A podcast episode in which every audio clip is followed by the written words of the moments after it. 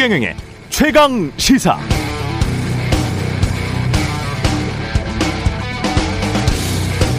네, 어제 각종 뉴스를 보다가 꽂힌 말은 미국 금리가 3에서 4%까지 올라갈 필요가 있다. 전 미국 연방 준비 제도 이사회 뉴욕 쪽이죠. 윌리엄 더들리 전 총재의 이야기였습니다. 3에서 4%까지 올라갈 필요가 있다. 지금 인플레이션이 지속된다면 그렇게 되어야 할 것 같다는 그런 말인데요. 미국의 기준금리가 3, 4%까지 가면 한국은 최소 5, 6% 간다는 뜻이 됩니다. 아, 대단합니다. 이건 정말 대단한 숫자인데요. 지금도 힘들어 하시는 분들 많은데요. 물가 상승에 금리 인상에 실질 소득은 그럼 당연히 줄어듭니다. 임금이 올라가지 않으면요. 자영업은 피폐에 있는 상황이고 가계는 부채를 최대한 당겨 쓴 상태란 말이죠.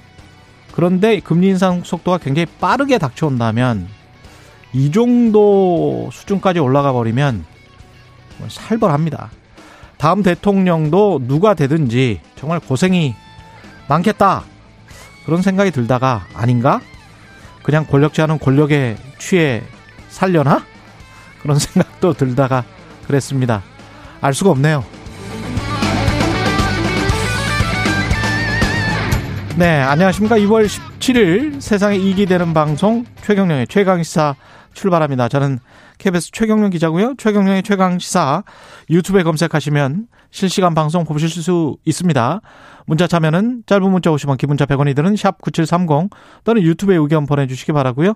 새로워진 아, 무료 콩 어플도 많은 이용 부탁드리겠습니다. 오늘은 더불어민주당 윤우덕 정책본부장, 국민의힘 원희룡 정책본부장과 20대 대선 특별기획 오로지 공약하는 시간입니다. 세 번째 시간입니다.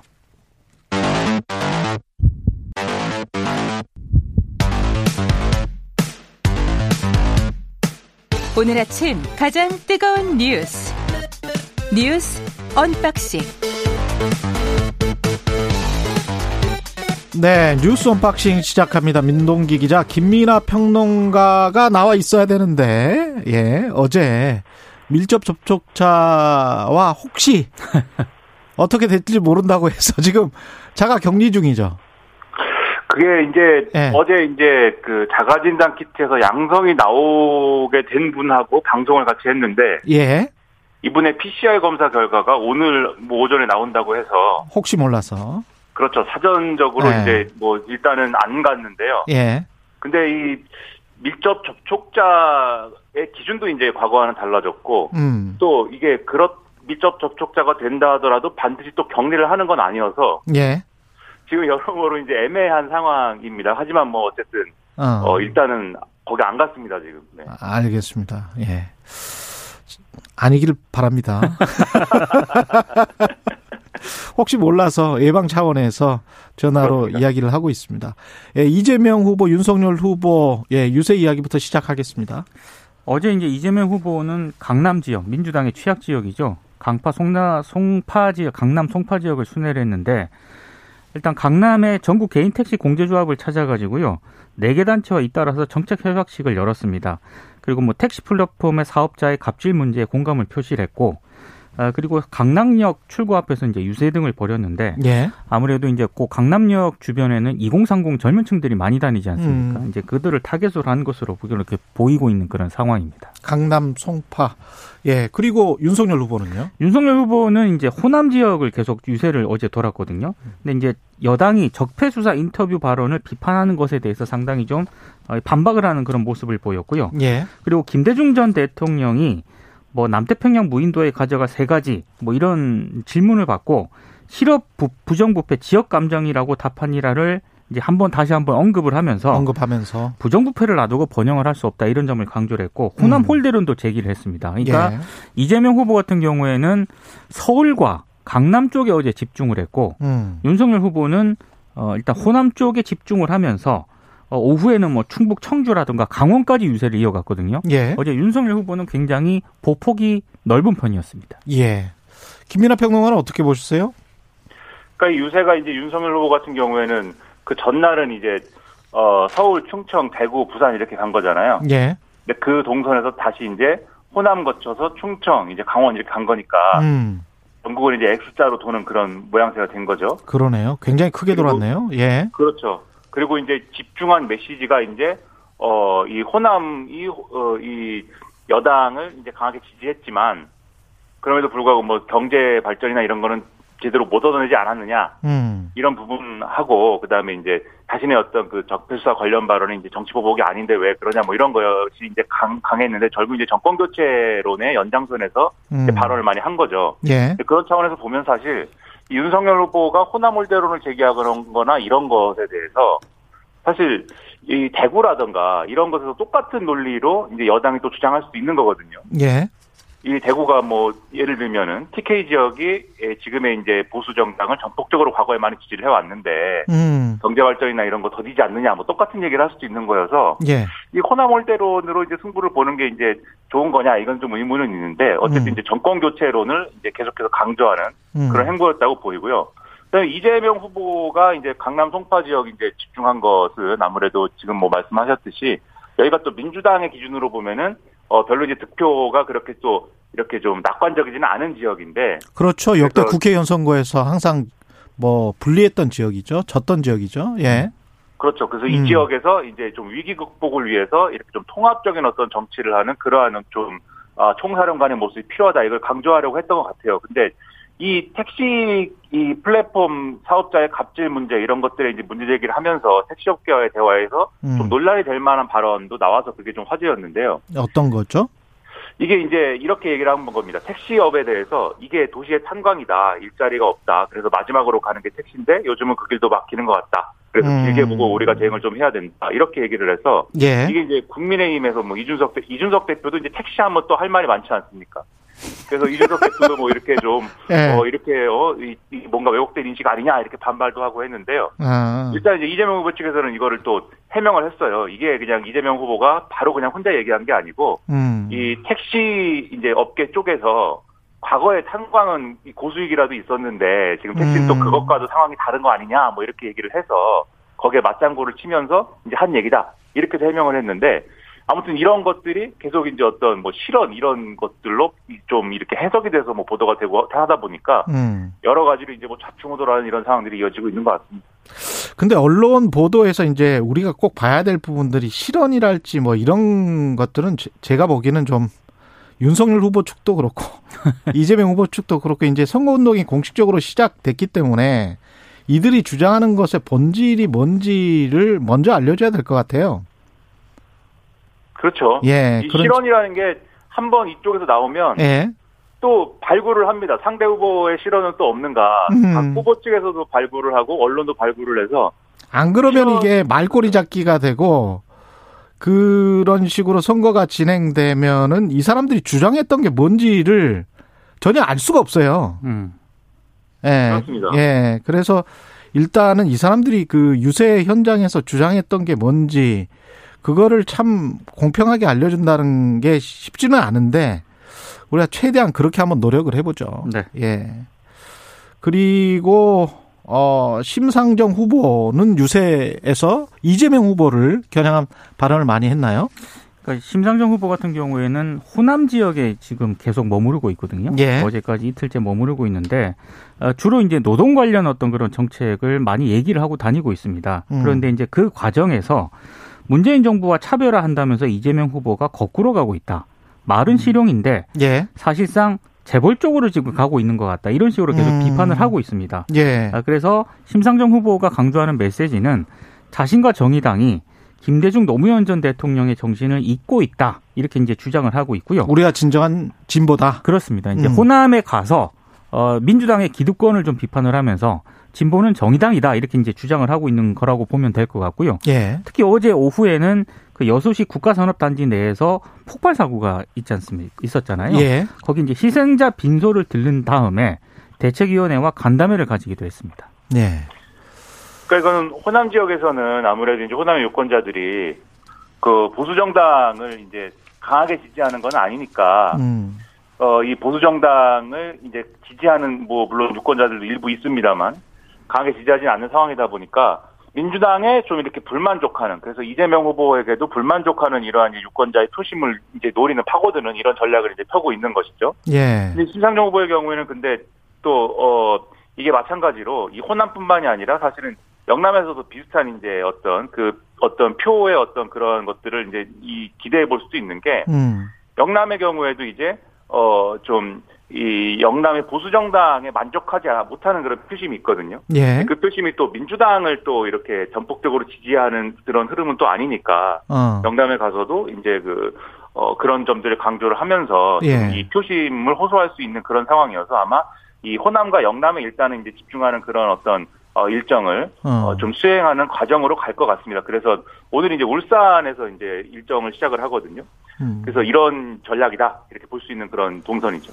이재명 후보는 아무래도 중도 쪽을 많이 파고들 수밖에 없는 그렇죠. 중도 우파 쪽을 많이 파고들어서 확장을 해야 되는 상황이고 심상정 후보는 진보 진영 내부로 에서라도 입지를 굳건히 이번에 대선에서 다져야 되는 그런 상황인 것 같습니다. 민주당 예. 이승대라는 소리를 많이 들었잖아요. 그렇죠. 그러니까 민주당과의 예. 차별을 음. 아마 이렇게 진보 쪽, 노동 공약 쪽으로 좀 강화하는 쪽으로 자리를 잡은 것 같습니다. 예.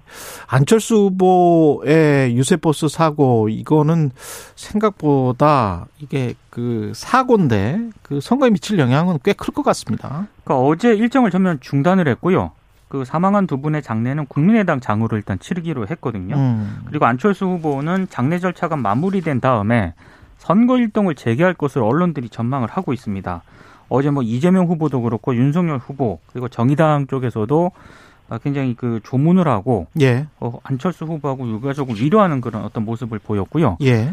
어제는 여야가 좀 하루 동안 정도는 뭐 로고송 방송이라든가 율동 있지 않습니까? 율동은 안 하고 네, 이거를 좀 중단을 했습니다. 예. 그러니까 자제하라 이런 지시가 내려진 것 같고요. 예. 어, 이제 좀 논란이 되고 있는 거는 불법 개조한 그 유세 버스 음. 이게 조사를 해보니까 어, 관계 기관의 허가 없이 이 설비를 변경한 불법 개조 차량인 것으로 지금 확인이 됐거든요. 근데 국민의당만 그랬을 리가 있나요? 국민의당뿐만 아니고요. 어, 지금 유세버스 이렇게 LED 전광판을 이용하는 그 유세버스 있지 않습니까? 그쵸. 이거는 관계기관이 승인을 한 적이 없다라고 합니다. 그럴 것 같아요. 국토교통부가 네. 어제 이제 입장을 네. 내놓았는데, 근데 문제는 어제 이제 사망한 분 두 분이고 국민의당은 음. 그리고 한 분이 지금 의식을 회복하지 못하고 있지 않습니까?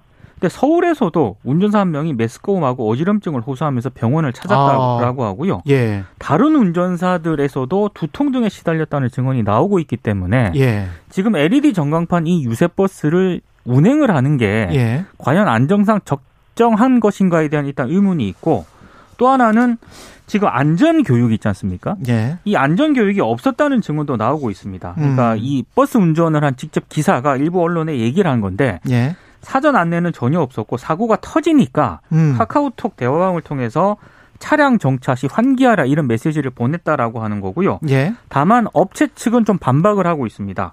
운행에 앞서서 한 3일 동안 운전기사들에게 알렸다 이런 입장이기 때문에 알렸다. 예, 이 부분에 대해서도 좀 조사가 필요한 것 같고 음. 경찰이 수사 중이라고 하니까요. 수사 결과도 한번 지켜봐야 할 것 같습니다. 예. 이게 이제 유세차라는 게 이 부분은 몇 가지로 나눠서 좀 볼 필요가 있겠는데요.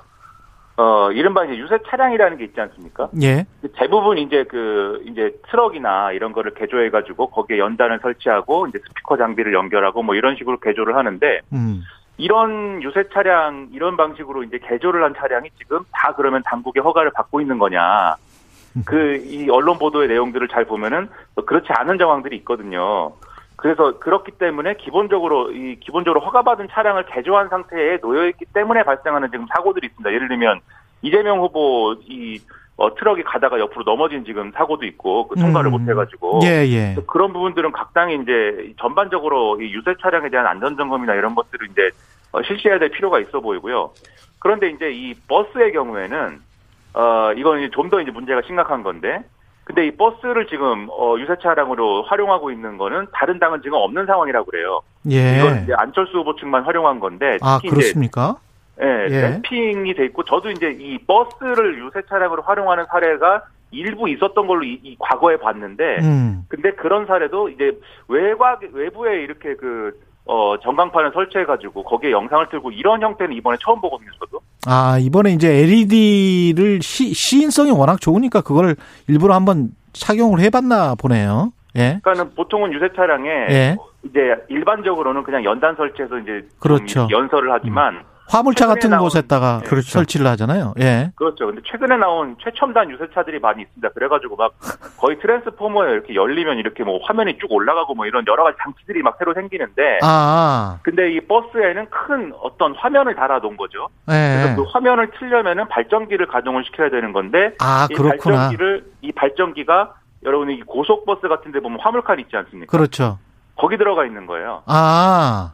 그러면 이제 이 발전기를 돌릴 때 여기서 이제 일산화탄소가 발생을 한 게 화물칸에 차, 있는 것을 넘어서 실내로 유입이 된다. 그렇죠. 그렇죠. 음. 그래서 이제 이 사고가 발생한 건데 예. 그러면 이제 일반적으로 유세 차량들의 이제 개조하고 뭐 이런 문제와 또 별도의 문제가 여기는 좀 있는 거죠. 아. 그래서 이런 이제 어 이 전광판을 이제 어, 가동시킬 때 환기를 할 것을 이제 고지를 했느냐 이런 것들을 여부를 살펴보는 게 이제 그래서인 건데 어. 지금 뭐 말씀하셨듯이 업체 쪽은 고지를 했다 그러고 어. 그런데 운전을 하고 그걸 이제 실제로 운영을 하신 분들은 이제 고지를 못 받았다고 하는 분들이 이 많은 것 같고 그래서 이 부분에 책임 소재가 분분한 그런 상황이고요. 그 다음에 또 언론이 얘기하는 것 중에 이게 중대재해처벌법 이제 처벌 대상이냐 부분 네. 그렇죠. 이게 어떤 독성 물질에 의해서 어, 사망한 사고이기 때문에 이 중대재해처벌법 지금 시행령에 시행령상에 보면은 이 법 적용 대상에 들어간다 이렇게 음. 해석할 수 있다라고 지금 언론이 보도를 하고 있습니다. 음. 근데 이 부분은 이제 고용노동부가 이제 실사를 해서 그 결과를 놓고 이제 판단을 해야 되는 상황이기 때문에 일단 경찰은 고용노동부가 판단하는 걸 먼저 보겠다라는 입장이라고 얘기를 하고 있고요. 예. 이게 어떤 방식으로든지 간에 국민의당에서 이제 이 유세 차량 관련한 어떤 책임 소재를 좀 질 수밖에 없는 상황이다라는 이제 여러 가지 평가들도 있어서 그렇죠. 경찰의 수사와 조사 내용을 좀 이제 어떤 어떤 방향으로 갈지를 두고 봐야 될 것 같습니다. 음, 저는 참 이게 아이러니 하기도 하고 앞으로 대통령이 누가 될지는 모르겠습니다만은 우리가 규제와 관련해서 여러 가지 이야기를 하는데 이게 규제를 어떻게 하고 어떤 것이 좋은 규제가 어떤 것이 나쁜 규제냐 인명과 관련해서도 그렇고요. 사실 뭐 차량 개조 관련해서 이거 다 풀자 미국처럼 그런 이야기 많이 있었었거든요. 있었죠. 네. 네. 근데 그렇게 다 풀었을 때 나타나는 나중에 사고 인명과 관련된 사고나 음. 이런 이런 것에 관해서 어떻게 또 처벌을 하는지 미국이나 다른 선진국들은 그렇게 엄하게 처벌을 할 거면 다 풀어도 좋은 것이고요. 예. 그런데 그것도 안 하고 또 규제는 다 풀자라고 음. 하는 그런 또 논리는 또 성립이 안 되니까 그렇죠. 예 여러 가지 생각을 하게 하는 그런 사고인 것 같습니다. 네 이게 또 이게 일반적으로 우리가 또 차량에 대한 이제 개조나 이런 규제를 일반적으로 허가해 주지는 않는데 예. 이게 또 선거이기 때문에 그냥 그냥 저냥 그냥 넘어가는 거거든요 지금. 그 이게. 지적도 맞아요. 네, 예. 특히 이게 차량뿐만이 아니고 지금 이제 유세를 하는 그런 장면이나 이런 걸 보면은 그렇죠. 언론의 표현을 빌어서 얘기 말씀드리자면은 이게 뭐 해방구다 뭐 이런 표현이 나올 정도로 방역 수칙이 전혀 지켜지지 않는 예. 그런 상황이 되고 있는데 예. 사실 뭐 이게 선거나 선거이기 때문에 이제 뭐 어쩔 수 없다는 식으로 사실 정당화되고 있는 측면들이 분명히 있지 않습니까?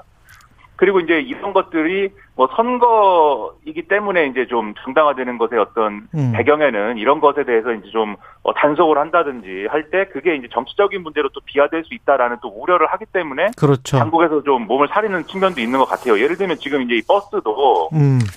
국민의당이기 때문에 사실은 한 거예요. 왜냐하면 이게 다른 정당들이 이 버스를 굳이 이제 좀 유세 차량으로 쓰지 않는 이유가 음. 이게 이게 작은 어떤 이 트럭들을 개조한 어떤 차량을 많이 각 선거구마다 다 이제 갖고 있어서 예. 그 선거구별로 이 작은 차량들이 돌아다니면 이제 되는 이런 선거 방식을 유세 방식을 하고 있기 때문인데 예. 국민의당은 지금 이런 트럭들이 없는 거고 버스가 한 18대가 있는 거거든요. 음, 그러니까 주요 고점 지역만. 예. 그렇죠. 광역시도별로 하나 있는 그런 정도인 거잖아요. 음. 그러니까는 다른 당이 하는 그런 트럭을 여러 대 활용하는 이런 유세 방법이 아닌 다른 유세 방법인 거예요, 이거는.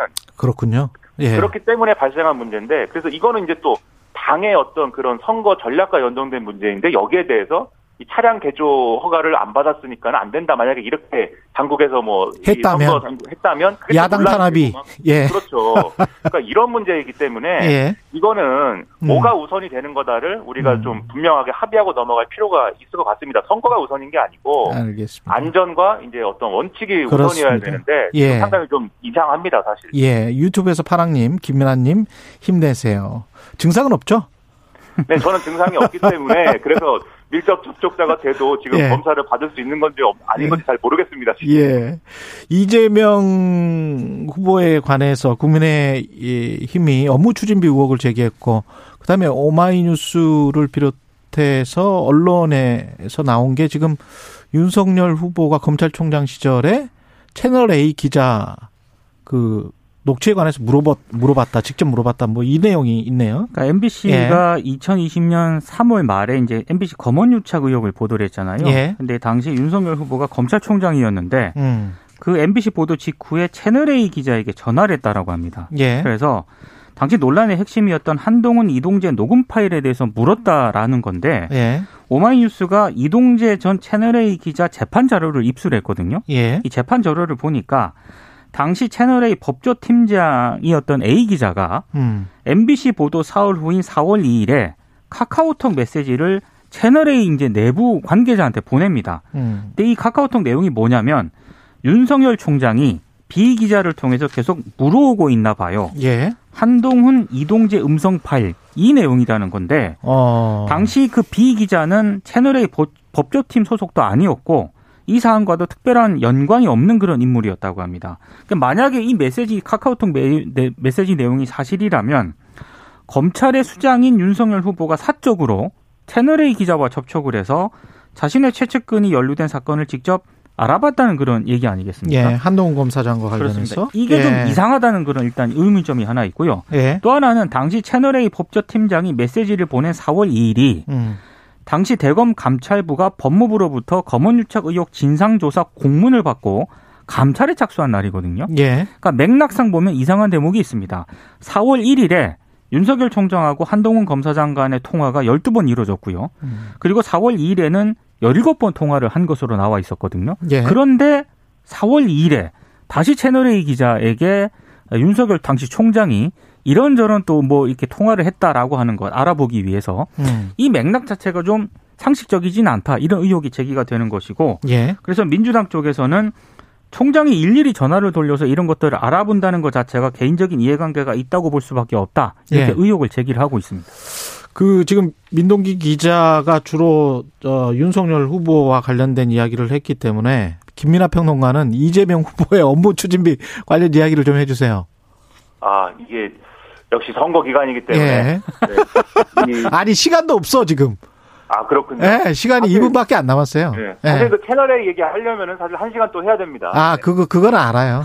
네 그렇기 때문에 이재명 후보의 업무 추진비 유용 의혹이 제기가 된 건데요. 이건 예. 박수영 국민의힘 의원이 예. 이재명 후보가 성남시절 시절에 업무 추진비를 이제 사용한 내역을 다 분석을 해보니까 음. 여러 가지 부적절한 것들이 있더라라는 거예요. 그래서 예. 종합을 해보면은 하루에 점심을 9차례 먹은 결과가 됐다 뭐 이런 것도 있고 어. 또 점심 저녁을 합쳐서 18번 하루에 식사를 한 날도 있다. 그래서 예. 이 비용을 이제 이 업무 추진비를 썼더라 뭐 이런 음. 건데요. 음. 근데 이게 그럼 왜 이런 일이 일어났느냐라는 거에 대해서 어, 지금 국민의힘은 굉장히 강하게 비판을 하고 있는데 예. 이 언론에 보도된 성남시 관계자의 설명은 이게 회계 처리를 할 때 법인카드를 사용한 날짜대로 이제 쭉 정리를 했어야 되는데 근데 어, 그게 아니고 이 영수증이라든가 이런 것들을 좀 갖고 있다가 네. 하루에 몰아서 처리를 한 것 같다. 그런데 이거를 그 영수증에 나온 날짜대로 나눠서 이렇게 어, 처리한 게 아니고 음. 그 회계 처리 한 날에 그냥 한꺼번에 넣어버렸기 때문에 이게 그래서 아홉 번 하루에 아홉 번 점심을 먹은 건지 9일간 한 번, 9일간 한 번씩 먹은 거를 한꺼번에 정리해가지고 이게 아홉 번이 된 건지 아. 그걸 이제 알 수가 없는 상황이다. 근데 그렇군요. 증빙자료 보정 기간이 지났기 때문에 지금 음. 이건 확인하기가 어려운데 지금은 어쨌든 이렇게 회계 처리 안 한다. 이렇게 설명을 했다는 거거든요. 예. 그러니까 사실 이게 이재명 후보가 정말 악의를 가지고 업무 추진비를 다른 데 쓰기 위해서 이렇게 꾸민 것인지 음. 아니면 성남시 차원에서 회계 처리를 할 때 오류가 있었던 것인지 이거를 음. 확인을 해야겠는데 그건 또 여의치 않은 상황이다. 이런 내용입니다. 알겠습니다. 여기까지 하겠습니다. 4516님은 비싼 물가와 코로나로 대부분의 국민들 삶은 피폐한데 정치인들은 상대방의 흠에만 관심 있는 것처럼 비판 일색이어서 씁쓸합니다. 뭐 이런 말씀하셨네요. 내일은 스튜디오에서 뵙기를 요망합니다. 원합니다. 네, 그거는 KBS의 판단에 달려 있습니다. 네. 예. 알겠습니다. 뉴스 unboxing 민동기 기자 김민아 평론가였습니다. 고맙습니다. 고맙습니다. 고맙습니다. KBS 1라디오 최경영의 최강시사 듣고 계신 지금 시각 7시 45분입니다.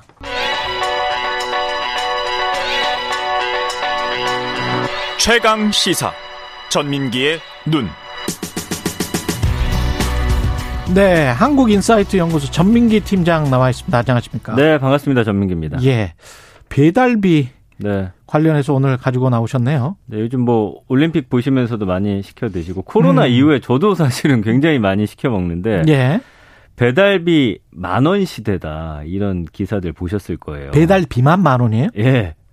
그러니까 어. 물론 모든 지역은 아닌데 강남 일부 지역에서 배달이 몰리는 시간대 배달비가 만, 만 원인 곳도 있습니다. 음. 가뜩이나 지금 물가도 뛰는데 예. 어, 배보다 배꼽이 더 크다. 이런 소비자 불만이 커질 수밖에 없죠. 안 시켜 그럼. 먹으면 되지 않느냐고 예. 하는데 안 시켜 먹으면 되지. 예. 근데 저도 저희 예. 동네 보면 보통이 3,000원인데 최근 계속 오르면서 예. 5,900원까지 제가 한번 시켜 먹어봤거든요. 아, 5,900원까지는 감내하겠다. 그 사실 무리해서 네. 얼마짜리 시켰을 때 그랬어요? 그게 이제 치킨이었는데 이 치킨집이 좀 쌌어요. 아, 그 치... 브랜드 치킨이 아니어가지고 치킨 값은 얼마였는데? 14,000원이요. 14,000원인데 매달비는 이제 5,900원까지는 나 네, 감당하겠다. 거리가 좀 멀어서 아, 다른 데 멀어서. 시키면 뭐 요즘 치킨 값이 2만 원이니까 제가 이제 그거 계산해가지고 아, 그거 냈는데 합리적으로 소비를 한 거네요. 근데 요즘에 네. 배달앱 켜보시면은 네. 6,000원까지 받는다는 점포가 좀 많아졌습니다. 있고. 예. 네.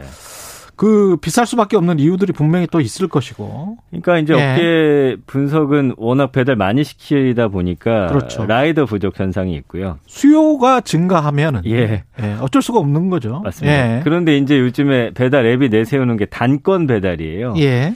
그러니까 예전에는 이제 한 라이더가 여러 개 음식을 같은 비슷한 지역으로 이제 한 세네 개씩 음. 이제 배달을 했다면 이제 한 번에 하나씩만 하는 이제 앱이 생기다 보니까 그게 또 경쟁이 붙어서 그렇고요. 뭐 각종 비용도 증가했고 할증제 뭐 이런 거. 음. 그래서 뭐 가장 큰 원인은 배달 기사가 부족하다라는 것이라고 하고요. 그다음에 아까 말씀드린 대로 이 단건 배달에 있어서 가장 많은 큰 앱 두 개가 이제 경쟁이 붙다 보니까 그 시장 점유율 확보하고 빠른 배송을 위해서 뭐 라이더들한테 각종 프로모션을 걸었대요. 어. 우리랑 일하자. 그렇 그러면서 결론적으로 한 건당 지불해야 하는 기본 배달료 인상이 여기에서 어, 나오게 됐습니다. 그만큼 배달 기사가 부족한 거네요.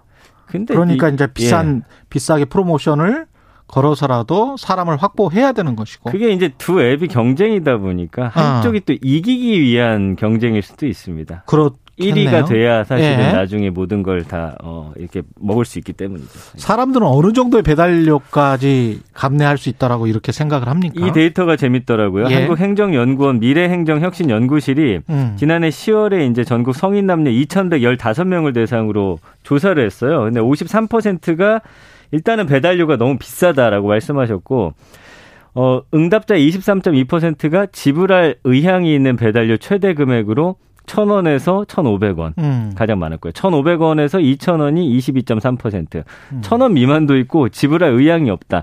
약 70%의 응답자가 배달료 적정가로 2,000원 정도 생각하셨고 음. 현재 각종 배달 앱을 통해서 주문 시 한 3, 4,000원이 보통이어서 저도 3,000원까지는 그냥 아무 생각 없이 어, 계산을 하고 있지 않나 싶습니다. 그렇군요. 근데 저는 네. 이거는 조금 좀 달리 봅니다. 왜냐하면 네. 모든 우리가 자본주의 원칙에 따라서 뭔가 수요가 몰리면 어 물가가 올라가고 음. 그 물품의 가격이 올라가고 서비스의 가격이 올라가는 거는 당연히 생각하면서 네. 사람의 인건비가 올라가는 것 어. 본인들의 사람 값 음. 인건비 네. 임금이 올라가는 거는 네. 그건 안 돼. 음. 이렇게 생각하는 사람들이 사실은 다수거든요. 네, 맞아요. 근데 과연 서구 자본주의에서는 이렇게 생각할까라고 하면 음. 절대 이렇게 생각하지 않아요. 근데 그러니까 물건값이 올라가는 거는 당연한데 네. 자본주의 원칙에 따라서 그러네요. 사람의 음. 인건비가 올라가는 거는 안 돼라고 하면 네. 서로 간의 인건비를 올리지를 못해요. 음. 그러면 사람이 죽습니다. 음. 비정한 사회가 됩니다. 그러면서 이제 예. 사람 값 값을 낮추고 어. 그렇게 되면 그러면 아주 무리하게 이제 장사를 하게 되죠. 그렇게 말씀하시면 할 말은 없는데 예. 어쨌든 이 앱 회사가 돈을 더 많이 버는 구조가 아니냐라고도 생각을 하시는 그런 측면에서 이제 접근을 하면 훨씬 예. 더 낫겠죠. 맞습니다. 예, 네. 낫겠죠. 그래서 부정 비율이 당연히 높네요. 그래도 예. 36대 58이니까요. 네. 예. 그 보니까 어, 이런 게 있습니다. 절약하다. 그래서 요즘에 이제 포장으로 시켜놓고서 그렇죠. 가시는 분들도 많이 계시고요. 비싸다가 음. 있긴 합니다. 음. 근데 이제 보면 뭐 배달이 가능하다, 인상되니 부담스럽다, 너무하다, 음. 사악하다, 뭐 요런. 근데 이제 할인 받는 방법들이나 뭐 할인 네. 코드, 뭐 쿠폰 등등 활용하시면서 그 상황 속에서도 어떻게든 배달을 그렇죠. 시키는 그렇죠. 우리를 또 발견할 수가 있습니다. 그래서 이렇게 배달 시장의 규모가 커지면서 라이더를 하면은 500만 원, 600만 원을 받는다. 네. 이런 경향이 커지고 그러면은 많이 그쪽에 진출을 할 거 아니에요. 그렇죠. 사람들이. 예, 예. 그러면 가격이 또 싸지거든요. 음. 그러니까 그 자본주의 순환을 자꾸 생각을 하셔야지 음. 지금 당장 비싸니까 사람 임금 잘라. 음. 뭐 이런 식으로 가면 우리가 우리 스스로를 갉아먹는 음. 자본주의로 간다. 네, 네. 예. 점점 이런 경향이 그리고 워낙 동안 워낙 오랫동안 우리 언론에서 이런 경향을 부추겼던 음. 게 있어서 계속 지금 말씀을 드립니다. 네, 예. 네. 그 새로 생겨나는 어떤 트렌드가 있습니다. 비싼 배달비 때문에. 그러니까 오르다 보니까 예. 사실은 이제 소비자들이 나름의 돌파구를 마련하고 있는데 음. 뜻 맞는 인근 사람들끼리 함께 주문하는 그런 트렌드가 생겼고 아. 그래서 가게에 직접 들러서 포장 주문하는 분들 늘었고. 그렇죠. 또 젊은 층 사이에서는 배달 끊기 챌린지도 또 하고 있대요. 음, 배달 끊기 챌린지는 뭡니까? 아예 배달 안 한다. 배달 안 하겠다. 예, 예. 아. 그리고 아예 배달 공동 구매를 돕는 애플리케이션이 그렇죠. 등장을 했어요. 그 최근에 일부 아파트나 빌라 같은 지역 커뮤니티에서는 배달 공동 구매하고요. 예. 그 저희 아파트 커뮤니티 같은 경우는 단체 그 톡방이 있거든요. 예. 그래서 예를 들면 주말 뭐 금요일에 퇴근하면서 제가 어디 치킨집 들르는데 음. 913동입니다. 14동까지는 제가 함께 할게요 하면은 거기서 이제 올려주세요. 어. 그럼 그거를 이제 품앗이처럼 그렇죠. 하시는 분들이 좀 생겨나고 있고요. 그렇게 해서 수요가 조금 좀 줄어들면 또 가격은 또 내려가겠네. 그 어쨌든 경쟁을 해야 되 시장 논리로 보면 또 그런 게 자연스럽다는 생각도 들기는 합니다. 예. 어쨌든 지금 배달 끊기 챌린지 지금 2030들은 워낙 지금 음. 주머니 사정이 안 좋다 보니까 하고 있는데 뭐 직접 요리하는 모습 올린다든지 아. 어떻게든 배달을 좀 줄이려는 모습들 좀 보여지고 있는 상황입니다. 집에서 해 드시는 게 네. 건강에는 확실히 좋기는 합니다. 음. 예. 제 생각인가? 아, 근데 이게 한번 습관이 되니까요. 예. 그냥 시켜 먹는 게 편합니다, 저도. 이게 지금 네. 정부도 너무 올라가니까 네. 뭔가 하겠다는 겁니까? 그래서 기획재정부가 네. 이달부터 그 배달 플랫폼별로 배달 요금을 공개하는 일명 배달료 공시제를 공시제. 시작한다라고 밝혔죠. 그래서 배달비 공시 서비스 사이트를 통해서 배달 네. 플랫폼별 배달비 현황 가격 차이 이런 정보를 제공하겠다는 거고요. 정보를 제공하겠다. 네, 다만 이제 배달비 공시제가 배달료를 낮출지는 음. 미지수다 음. 이런 반응이더라고요.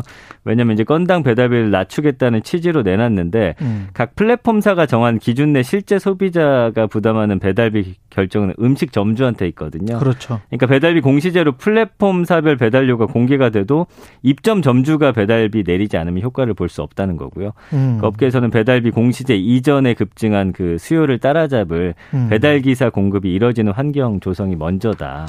라고 이야기를 하고 있습니다. 그러려면 또 보험료를 또 올려줘야 될 것이고 보험을 계속 가입을 시키고 안전하게 또 교육도 시키고 그래야 될 거 아니에요? 그 제가 볼 때는 예, 그 앱 공룡 두 회사가 예. 그런 서비스 비용을 지출해야 되지 않을까라는 아, 생각인데 그런 방법도 예. 있겠습니다. 네. 전민기 눈이었습니다. 고맙습니다. 감사합니다. 예, 4100님 배달비도 배달비지만 빠르게 달리는 오토바이 사고 날까 걱정이다 이런 말씀이시고요. 허장윤님은 후배가 강남에서 라이더 하는데 한 달에 800 정도 번다고 하네요. 오, 김수현님, 전민기 팀장님 반갑습니다. 안정적인 좋은 목소리. 고맙습니다. 최경영의 최강시사 1부는 여기까지였습니다.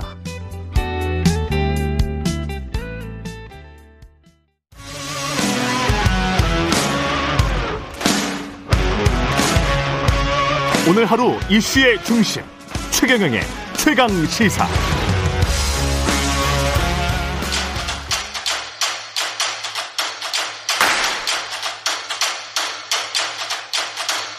최경영의 최강 시사 제 20대 대선 특별기획 토론 오로지 공약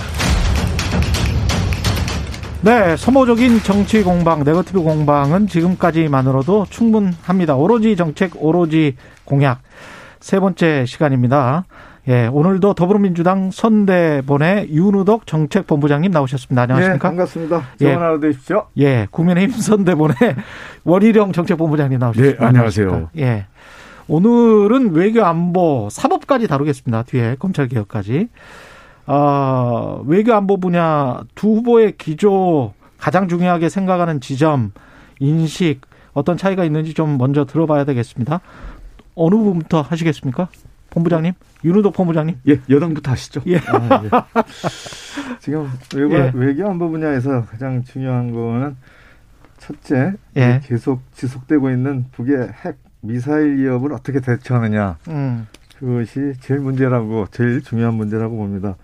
둘째로는 그에 못지않게 중요한 게 미중 간의 대립 시대이죠. 예. 여기서 우리가 어떤 의견 노선을 취하느냐 이게 아주 또 북핵 문제 못지않게 중요하다고 그렇게 생각을 합니다. 이 두 가지는 이제 한반도 문제 이것도 아시아 문제인데 그에 못지않게 중요한 게 우리가 이제 국제적인 위상을 가지고 있습니다. 10위권 안에 국가가 되었죠. 우리한테 기대되는 국제적 기대감이 있죠. 국제적 차원에서 역할을 우리가 어떻게 하느냐 하는 문제입니다.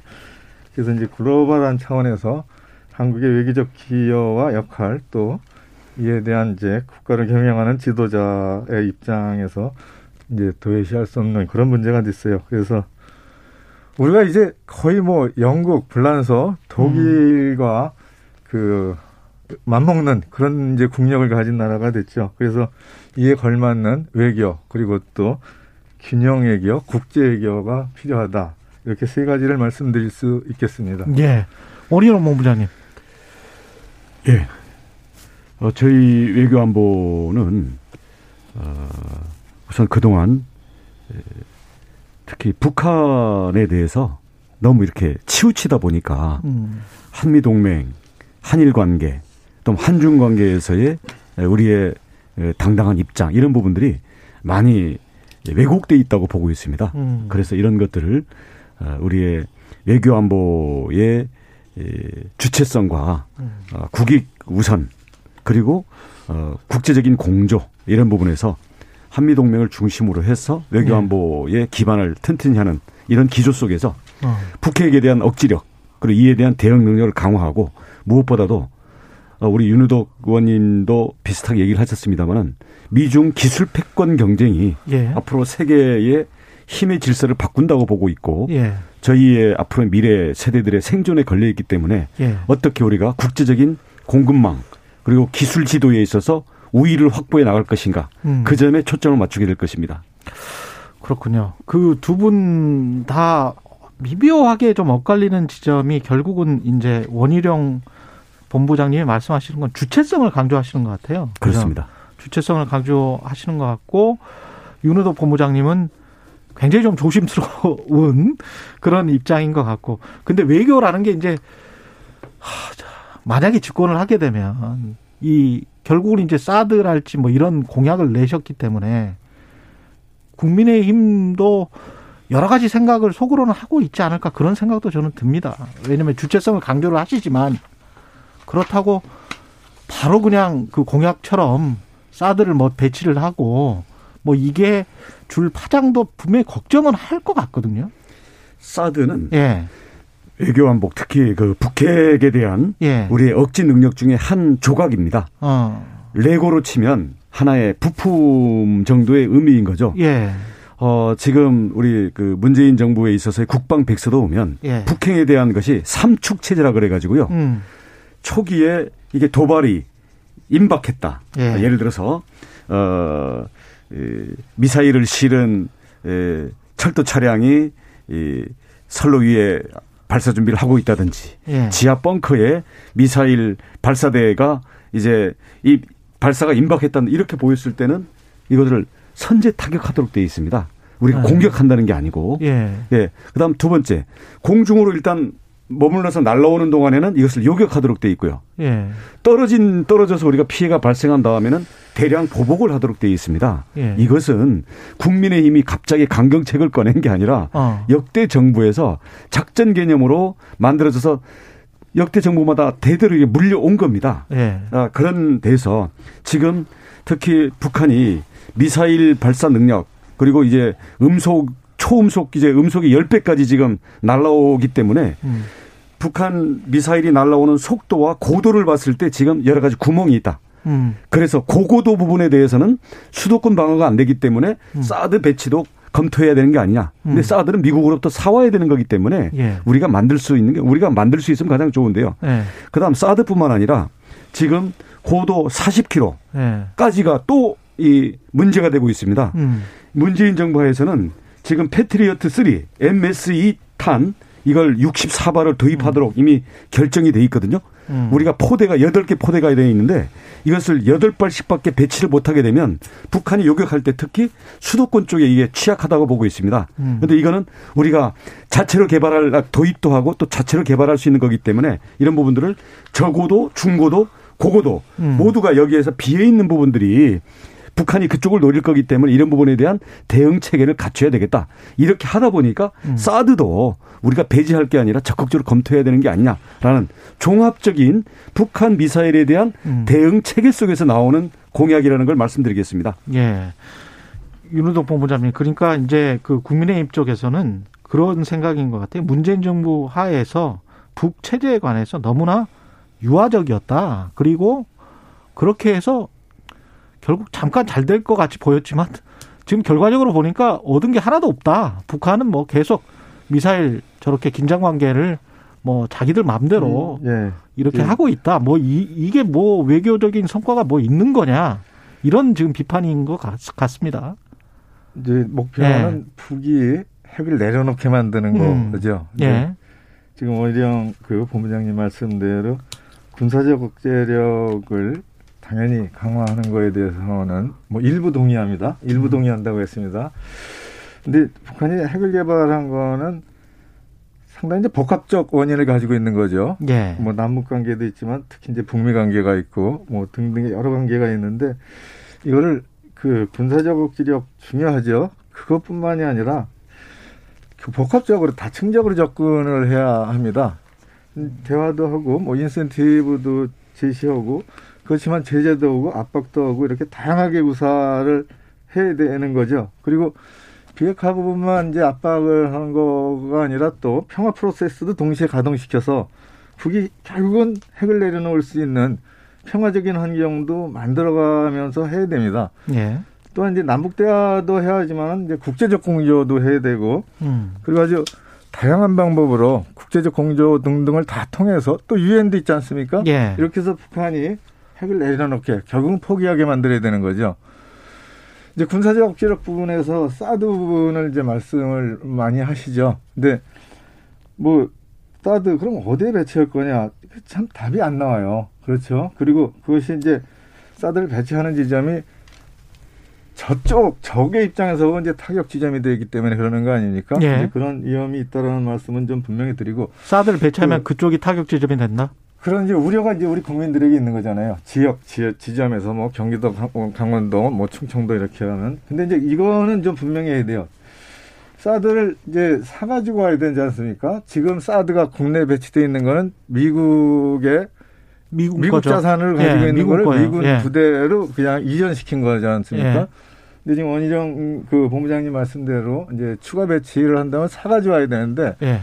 사가지고 오는 데에 들어가는 시간이 많이 들어요. 아랍에미리트 제가 가봤어요. 근데 협상을 시작해가지고 이게 전략 자산이어가지고 미 의회에 또 동의를 받아야 되고 아. 이런 과정들을 다 거치면 아랍에미리트가 그다 어, 계약서부터 어, 이렇게 협상을 해서 계약서부터 배치하는 데까지 8년이 걸렸어요. 8년? 8년. 예. 그리고 이건 이제 로키트 마틴에서 생산하는 겁니다. 전 세계에 아마 8개 포대 정도가 있을 거예요. 그래서 8년이 걸리는데 우리가 그에 버금가는 전력을 지금 개발하고 있죠. 롱셈입니다. 예. 엘셈이라고 하죠. 예, 예, 예. 이게 이제 국산 무기로 2년 내지 3년 내에 실전 배치가 될 수 있습니다. 어. 가능하면 이제 자주 국방을 해야 되지 않습니까? 시간으로 봐도 전력이 알겠습니다. 실전에 배치하는 전력이 유사하다면 음.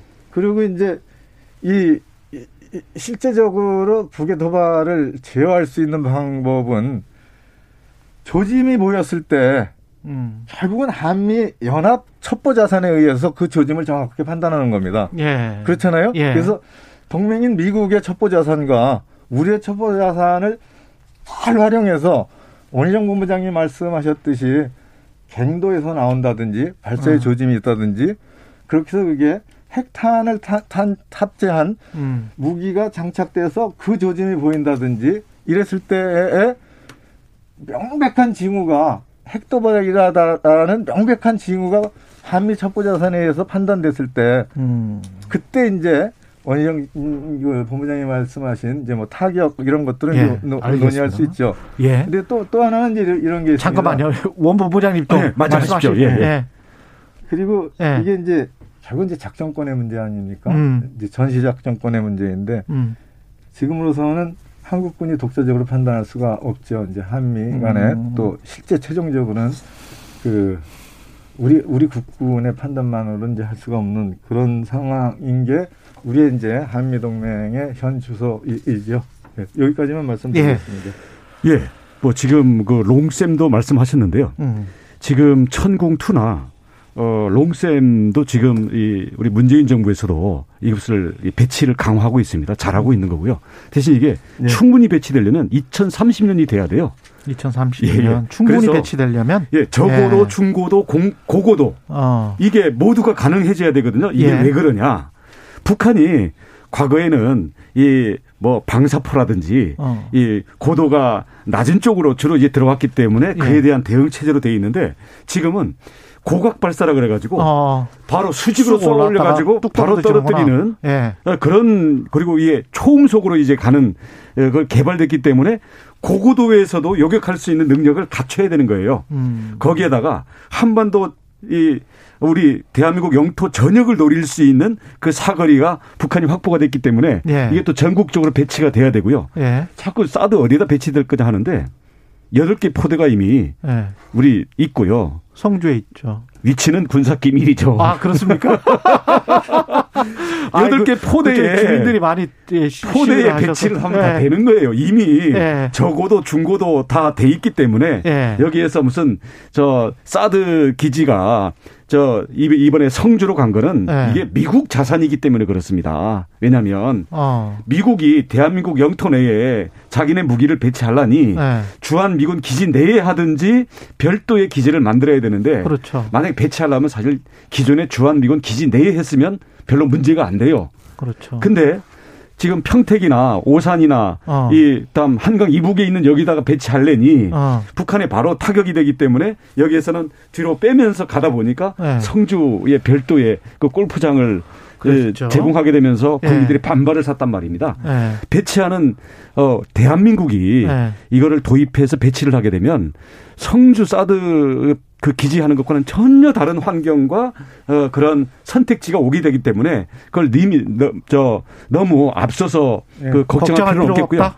지금 말씀드리고 싶은 것은 지금 뭐 경항모니 뭐 핵추진 잠수함이 이렇게 네. 얘기하는데 지금 북한의 핵에 대해서 그리고 음. 북한의 핵 운반의 미사일 능력에 대응하기 위해서는 북한, 북한이 한 2천 개 정도의 이 좌표가 있습니다. 음. 이 좌표에 대해서 말씀하신 것처럼 우리가 바로 평상시에 조기에 독자로 또는 미군과 연계해서 이걸 정찰해낼 수 있는 탐지 능력 이걸 갖추셔야 되고요. 예. 그다음 이게 사일로 그러니까 지하 사일로든 철로가 발사대가 열릴 때 즉각 타격 또는 공중 요격 또는 우리가 피해를 입은 다음에 2천 개의 좌표를 매몰시켜 버릴 수 있는 압도적인 아. 보복 능력을 갖춰야 되거든요. 이미 문재인 정부에서 다행스럽게 이미 미사일 재고가 많이 있습니다. 근데 어. 문제는 양만 많지 예. 이게 저고도 중고도 고고도 모두에 대해서 또 북한의 초음속 미사일에 대해서 우리가 대응할 수 있는 이게 약하다 보니까 음. 북한이 엉뚱한 오판을 할 수가 있다. 그래서 이 부분을 보완하는 건데 문재인 정부가 이미 잘하고 있는 부분은 저희가 계승할 거고요. 네. 여기서 부족한 부분이 고고도가 부족하고 40km의 저고도가 또 부족하다. 네. 이런 점에 대해서는 계승을 하되 저희는 더 압도적인 대응 능력을 갖출 수 있도록 정찰 위성을 비롯한 탐지 능력과 음. 미사일 능력 이게 우리의 안보에 있어서 전략 자산이라고 생각합니다. 자, 사드는 여기까지만 하고요. 아니, 왜냐면 하나만, 예. 하나만 더 좀 말씀을 예. 드릴게요. 이제 짧게 해 주십시오. 고각 발사를 예. 하고 음. 그 이제 내려오는 단계, 이제 종말 단계에서 고층, 중층, 저층에서 이제 요격을 해내야 되죠. 네. 근데 이게 이제 수도권 방어 때문에 그렇지 않습니까? 그렇습니다. 근데 제가 이제 전방에서 태어나서 전방에서 살고 있어요. 그래서 너무 잘하는 게 파주 장사정포에 대해서 너무 공포감을 가지고 있어요. 우리 우리 국민들이. 근데 장사정포에 대해서 네. 파주 사람들은 걱정도 안 해요. 왜? 멀리 날아가니까. 아, 그 장사정포는 네. 대전까지 때립니다. 한 200km까지 예, 때려요. 200km 나가요. 예. 북이 도발을 만약에 만약에 음. 절대로 그런 일이 있어서는 안 되죠. 그런데 만약에 수도권을 때린다면은 미사일로 때리지 않고 장사정포로 때려요. 그럼 이제 장사정포가 걱정이지 않습니까? 그래서 장사정포에 대해서는 원점을 천 개 가지고 있다 그랬잖아요. 그 원점 타격에 대한 준비는 정말로 칭찬해 주셨듯이 문재인 정부가 다 좌표를 입력해 놓고 징후 먼저 뭐 조짐이 보여서 뭐 한 발이 뜬다 그러면 원점을 동시에 아주 바로 때려버립니다. 아. 그래서 그 원점이 뭐 천 개다 그러는데 군사 비밀이죠 이거는. 에. 예. 미사일 재고는 많이 확보를 해놨어요. 그거, 그거는 인정합니다. 잘했어요. 이제 미사일로도 때릴 수 있고 예. 대구 비행장에서 뭐 떠서 대전까지 와서 바로 때릴 수도 있고 더 중요한 거는 정말 자랑스러운 K9 자주포가 다연발로 그냥 자동으로 쏴버립니다. 그래서 그 K9 자주포 국산 무기로 원점이 다 좌표가 입력돼 있어서 그대로 쏴버리죠. 제가 그래서 우리 제 지역, 제 동네 K9 자주포 부대도 좀 방문해보고 그랬습니다. 알겠습니다. 여기까지. 설명도 들어보고. 그래서 그 부분 네. 칭찬해 주셨듯이 그런 그 군사력에 의한 억제 그리고 원점에 대한 정확한 그 타격 준비 이런 거는 잘 돼 있다라는 말씀 중국하고 일본 문제 뭐 일본과의 관계는 뭐 여러 가지가 다 얽혀 가지고 지금 완전히 꼬여 버렸고 중국과 미국 사이에서 말씀하셨듯이 우리가 어떤 주체적으로 다 이제 국민들이 원하는 건 주체적이면서도 자주성이 있으면서도 그러나 경제 안보는 해치지 않는 방향. 아, 그럼요. 그렇잖아요. 예. 그게 뭐가 있을지 참 고민일 것 같습니다. 경, 정치하시는 분들은. 어, 저는 예. 중국 관계는 우리가 음. 일부러 악화시키거나 도발하거나 공격적인 태도를 취할 필요는 없다고 생각합니다. 어, 그렇죠. 예. 외교는 예. 모두랑 잘 지내야 되는 거거든요. 예. 근데 문제는 잔질 내려고 하는데 예. 힘으로 우리를 겁박한다든지 어. 아니 우리가 이해 총 이해관계가 충돌된다든지 이럴 경우에 그렇죠. 우리가 어떻게 힘 또는 외교 관계로서 풀어나갈 거냐, 음. 우리의 이익을 지킬 거냐 이게 문제잖아요. 음. 그러면 우리가 그러면 중국의 저자세로 취한다 그래가지고 한국 한국 기업 봐주고 한국 기술 보호해주고 어림도 없습니다. 음. 왜냐하면 이건 서로 인정 사정 없는 기술 전쟁, 시장 전쟁, 경제 전쟁이기 때문에 네. 우리가 경제 실력을 갖고 중국이 우리를 무시하고 패싱할 수 없도록 우리가 실력과 물자와 기술을 갖추고 있으면요. 어. 우리가 아무리 세게 나가도 중국은 우리랑 잘 지낼 수밖에 없고요. 어. 그게 아니라 그게 없으면 우리가 아무리 저자세를 가도 그건 중국이 줄 수 있는 게 없습니다. 그런 점에서는 예. 우리는 철저히 실력에 의한 자강론을 내 입각해서 펼쳐야 되고요. 근데 중국이 우리가 일부러 어 적대 관계로 가가지고 음. 중국의 어떤 보복이 된다든지 이렇게 할 필요는 없겠죠. 또 한편으로는 흔들면 흔들리는 나라, 음. 동네북, 음. 약한 고리, 그리고 그 이 누떼가 아프리카 초원을 가는데 거기서 이어 약한 음. 예, 무리에서 떨어져 나와 있는 새끼 누가 돼서 음. 이 본보기로 우리가 그 기합받고 다른 나라들에게 예, 겁을 주기 위한 음. 우리의 타겟실에서는 안 된다. 그런 네. 점에서는 우리가 일방적인 희망 회로를 돌리면서 음. 우리가 중국에 대해서 어 지나친 굴종 또는 음. 중국에 양보하는 유화 제스처를 취하면 우리를 봐줄 거다. 음. 이런 환상에서 벗어나는 게 필요하다고 생각합니다. 예. 윤우덕 본부장님 어떻게 생각하십니까? 예. 예, 원영 본부장님 좋은 말씀 주셔서 감사하고요. 음. 결국은 이제 미중 패권 싸움이 이게 뭐 1, 2년 내에 끝날 게 아니잖아요. 예. 지속되는데 이, 이 과, 과정 중에서 우리가 얼마나 실익 해결을 하느냐 이거지 않습니까? 예. 근데 원칙은 좀 분명하다고 봐요. 미국이 유일한 동맹 아닙니까? 그래서 동맹인 미국에 조금 더 가깝고 음. 그러면서도 동, 그 동맹을 기반으로 해서 우리가 시, 시, 실익은 또 중국의 전략적 동반자 관계를 분명히 견인해 나가면서 음. 잘 버텨나가야죠. 이게 실용의 얘기라고 생각을 합니다. 예. 근데 뭐 지적해 주셨듯이 아니 뭐 미국이 세게 나가면 미국 가야 되고 또 음. 중국이 세게 나가면 중국 가야 되고 좀 왔다 갔다 하면 솔직히 인정합니다. 하지만 우리 후보 좀 그 터프하잖아요. 예? 중국에 대해서 할 말한다. 음. 예? 그리고 뭐 우리 국익을 침범했을 때는 행동한다. 음. 그래서 조금은 좀 우려하는 부분에서 좀 달라질 수 있다. 그런 말씀을 드려요. 그리고 정말 어려운 문제죠. 뭐 5천 년 우리 한반도가 우리 민족을 유지하고 지금까지 이렇게 번영된 국가를 가졌던 거는 역시 대륙 세력하고 또 음. 요즘 이제 해양 세력하고의 사이에서 우리가 정말로 실용의 외교를 펼쳐나갈 때 국익이 풍성했고 또 그렇지 못할 때 상당한 어려움을 겪었던 거죠. 그래서 음. 원희정 의원님 말씀 주신 그런 내용 참 귀중한 지적이라고 생각을 합니다. 네. 그, 저, 외교도 상상력의 영역이라고 보는데 사실은 일본 같은 경우도 중국이랑 뭐, 그, 영토 분쟁까지 있는 나라지만 실제로 보니까 무슨 평화 우호, 우호 조약도 있고 전략적으로 동반자 관계가 또 공고하단 말이에요. 그러니까 경제적으로는 또 잘해요. 예? 그러면서도 또 미국이랑도 또 잘 하잖아요. 그래서 저는 미국이랑도 뭐 지금은 이미 우리가 한미 우호 조약이 있지만 중국과도 이렇게 비슷한 어떤 서로 간에 침범하지 말자 그런 조약도 할 수 있고 뭐 둘 다로부터 안전을 보장받는 그런 방법은 없을까?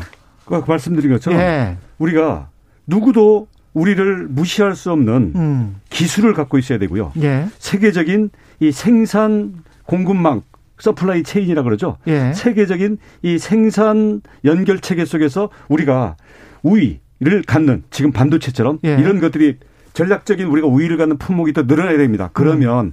그만큼 우리의 발언권도 세지는 거고요. 음. 우리를 무시할 수가 없게 되는 거죠. 음. 또 한편으로는 지금 말씀하신 것처럼 일본이 중국에 대해서 경제적으로는 자기들의 우위에 있는 걸 가지고 할 그렇죠. 말을 한단 말이죠. 그렇죠. 네. 그렇다고 해서 중국이 일본을 무시하지 못하잖아요. 네. 그러니까 그런 면에서는 우리가 중국한테 저자세로 간다고 해서 또는 중국이 우리를 보복하겠다고 할때 음. 때리면 우리가 입장을 숙이고 들어가면요. 음. 한대 더 맞고 돈, 돈까지 뺏깁니다.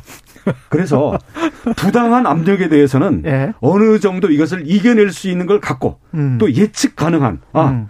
한국은 흔들어도 저거는 안 돼. 우리 이거는 협상의 여지가 있어. 음. 이런 부분들에 대해서 명확한 예측 가능성을 주고 그것을 지켜가야 된다고 생각합니다. 예.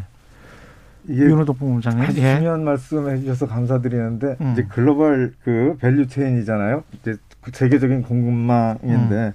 국제적 분업에 의해서 모든 생산품이 자국에서만 생산되지 않고 여러 나라에서 모아지는 걸 가지고 완제품을 만들죠. 그래서 우리가 이제 제조업 강국이어서 그 완제품을 만들어서 수출을 하는데 반도체 부품이 일본에 의해서 그 화이트 리스트에서 배제되는 이제 우리가 어려움과 수모를 겪었죠. 그리고 또 최근에는 요소수가 부족해가지고 많은 어려움을 겪었습니다. 그래서 가능하면은 그 아주 아주 필요한 국가적으로 정말 전략적 그 차원의 것들은 국내 생산을 해야 되고 그것이 국내 생산하는데 미흡하면 재정 투입이라도 해서 국내 생산 체제를 갖춰야 된다는 말씀을 드리고요. 음. 역시 이게 국제적 분업이라는 세계 질서가 그래도 평화롭게 유지돼야 서로 서로 잘 살 수 있고 또 우리도 그 안에서 제품을 만들어서 수출을 음. 하죠. 그리고 중국 일본 문제지 않습니까? 예. 한일 간의 관계는 뭐 솔직히 시인합니다. 최악이죠. 그 수교일에 이제 최악인데 음. 이걸 이제 풀어내는 게 아마 그 다음 정부의 대통령의 한 문제인 네. 거가 네. 맞죠. 음. 예. 그런데 뭐 기존 방식으로 안 풀렸습니다. 시, 시, 시, 이거, 뭐 음. 시인합니다. 그래서 이게 김대중 오부치 선언 정신에 근거해서 뭐 방식을 가져가야 되는데 결국은 일본의 이제 과거사에 대한 진, 진, 진정한 사과 그리고 또 보배상 그리고 또 그에 따른 또 우리가 해야 할 일들 이걸 이제 풀어가야 되는데 정말 힘들죠. 그래서 국회의장을 하셨던 문희상 의장님이 제안하신 게 있어요. 예. 이제 법으로도 내시고 그랬는데 법을 통과 못 시키고 이제 은퇴를 하셨죠. 그 이 문제를 해결하는 평화 기금을 만들자. 그래서 그 음. 기금에는 이제 국내 기업도 그 기금에 예. 하고 뭐 정부도 좀 넣고 그리고 일본 일본은 자발적으로 기업에서 이 여기에도 펀딩을 하고 또 일본 정부도 관심을 갖고 그래서 이, 이, 이 여기 만들어진 돈, 돈, 돈 기금으로 우선 어려움에 처하시고 피해를 또 보상받아야 하실 분들을 보상을 해드리고 한일 공동평화기금 그렇죠. 예. 그래서 민간이 이 문제를 풀어가는 틀을 좀 잡아보자라는 음. 그런 제안을 문재인 전 의장님이 하시고 있었습니다. 예, 문희상, 문희상, 예. 문희상 의장. 예, 아, 예, 예, 문, 예. 문희상. 아, 죄송합니다. 예, 문희상 의장이 하셨죠. 예. 정부 대 정부가 예를 들면 국내 정치나 또 국민 정서 때문에 이걸 풀어내는 게 상당 기간 이게 정치에 교착돼 있는 거 아닙니까? 음. 그래서 그런 민간의 제한 방법도 음. 좀 고려해 볼 수 있지 않나 그런 의견을 좀 저는 개인적으로 예. 가지고 있습니다. 예. 개인적인 의견입니다. 예, 예. 저는 문희상 예. 의장님 안도 그렇고요. 예. 비슷한 안은 굉장히 지금도 많습니다. 음. 저도 갖고 있습니다. 예를 들어서 예. 서로 간에 음. 사과를 해야 된다든지 음. 어떤 정치적 국가적인 입장이 되는 부분들에 대해서는 우리가 현인회의 음. 뭐 30인 현인회의 같은 거 만들어서 거기다가 맡기고요. 국제 법 법정에 가는 게 아니라 음, 역사와 네. 양쪽의 문화와 양쪽 국민들에 대해서 지혜를 갖고 있는 네. 현인회에다가 입장 정리는 맡기고요. 예. 돈의 부담은 예. 뭐 양쪽 정부가 되든 서로 그건 실제 부담할 수 있는 걸 가지고 물 밑에서 만 기금을 만들면 되고요. 그걸로 배상이든 보상이든 예, 하자. 우리의 위안부라든지 예. 징용공 피해자, 예. 그다음 미국에 있어서의 어떤 기업 예. 이런 쪽들 같은 경우는 서로 직접 부닥치지 않도록 하면서도 예. 각자의 입장을 살릴 수 있는 이거는 얼마든지 그 안을 마련하는 게 가능합니다. 음. 그리고 문희상 안도 의장님 안도 그런 안 중에 하나였고요. 저는 음. 찬성하고요. 문제는 그렇게 만들어봐야 총선 앞두고 한일전이니 뭐 토착 외군이 뭐 국내 정치에다 이걸 이용하다 보니까 음. 그런 아무리 좋은 안이 내부에서 나오면 그걸 주겠잖아요. 저희는 음. 국내 정치에다 제발 한일전이니 무슨 토착 외군이 그러다가 자기네 친일파들 다 걸리지 않습니까? 이런 거의 자책골 같은 이 국내 정치용 이런 거 하지 말고요. 네. 외교는 현인 회의와 정말 미래 세대를 위해서 우리가 일본과 기술과 경제 면에서 협력이 되면 얼마나 든든합니까? 대신 우리 역사에서의 또는 영토 문제라든가 이런 거에는 우리 당당히 우리 할 것들을 하고요. 음. 이렇게 해서 음. 이제는 새로운 관계로 풀 때가 됐다고 생각합니다. 정권 교체해야 이게 가능합니다. 오늘, 오늘 여기까지 여기까지 하겠습니다. 안 하고도 예. 할 수 있습니다. 정권 교체 선거 때마다 한일전 하면서 무슨 네. 아니 현인의 자, 여기까지 아니, 잠깐만 현인의 말씀 주셨는데 정말 귀중한 말씀이라고 예. 생각을 해요. 예. 두 분의 정책 토론 정말 예. 멋집니다. 육구 의원님. 아니 정책 토론 정말 멋집니다. 이 말씀을 요 말씀 하나 좀 드리고 싶어요. 예. 정치권에서 특히 이제 선거에 임박해서나 국민정서 끝났습니다. 기, 예. 기, 에서 예, 더불어민주당 선대위의 윤우덕 정책본부장님이셨고, 예, 국민의힘 선대위의 원희룡 정책본부장님이셨습니다. 감사합니다. 감사합니다. 오늘도 굉장히 예. 유익한 토론이었습니다.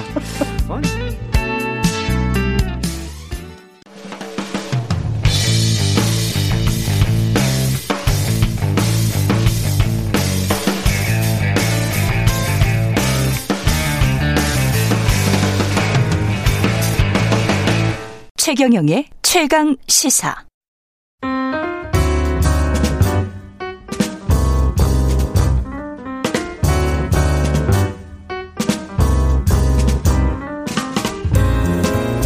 네, 더 나은 미래를 위해서 오늘의 정책을 고민합니다. 김기식의 정책 이야기 식센스 김기식 더 미래 연구소 소장님 나와 계십니다. 안녕하십니까? 예, 안녕하세요. 예, 네.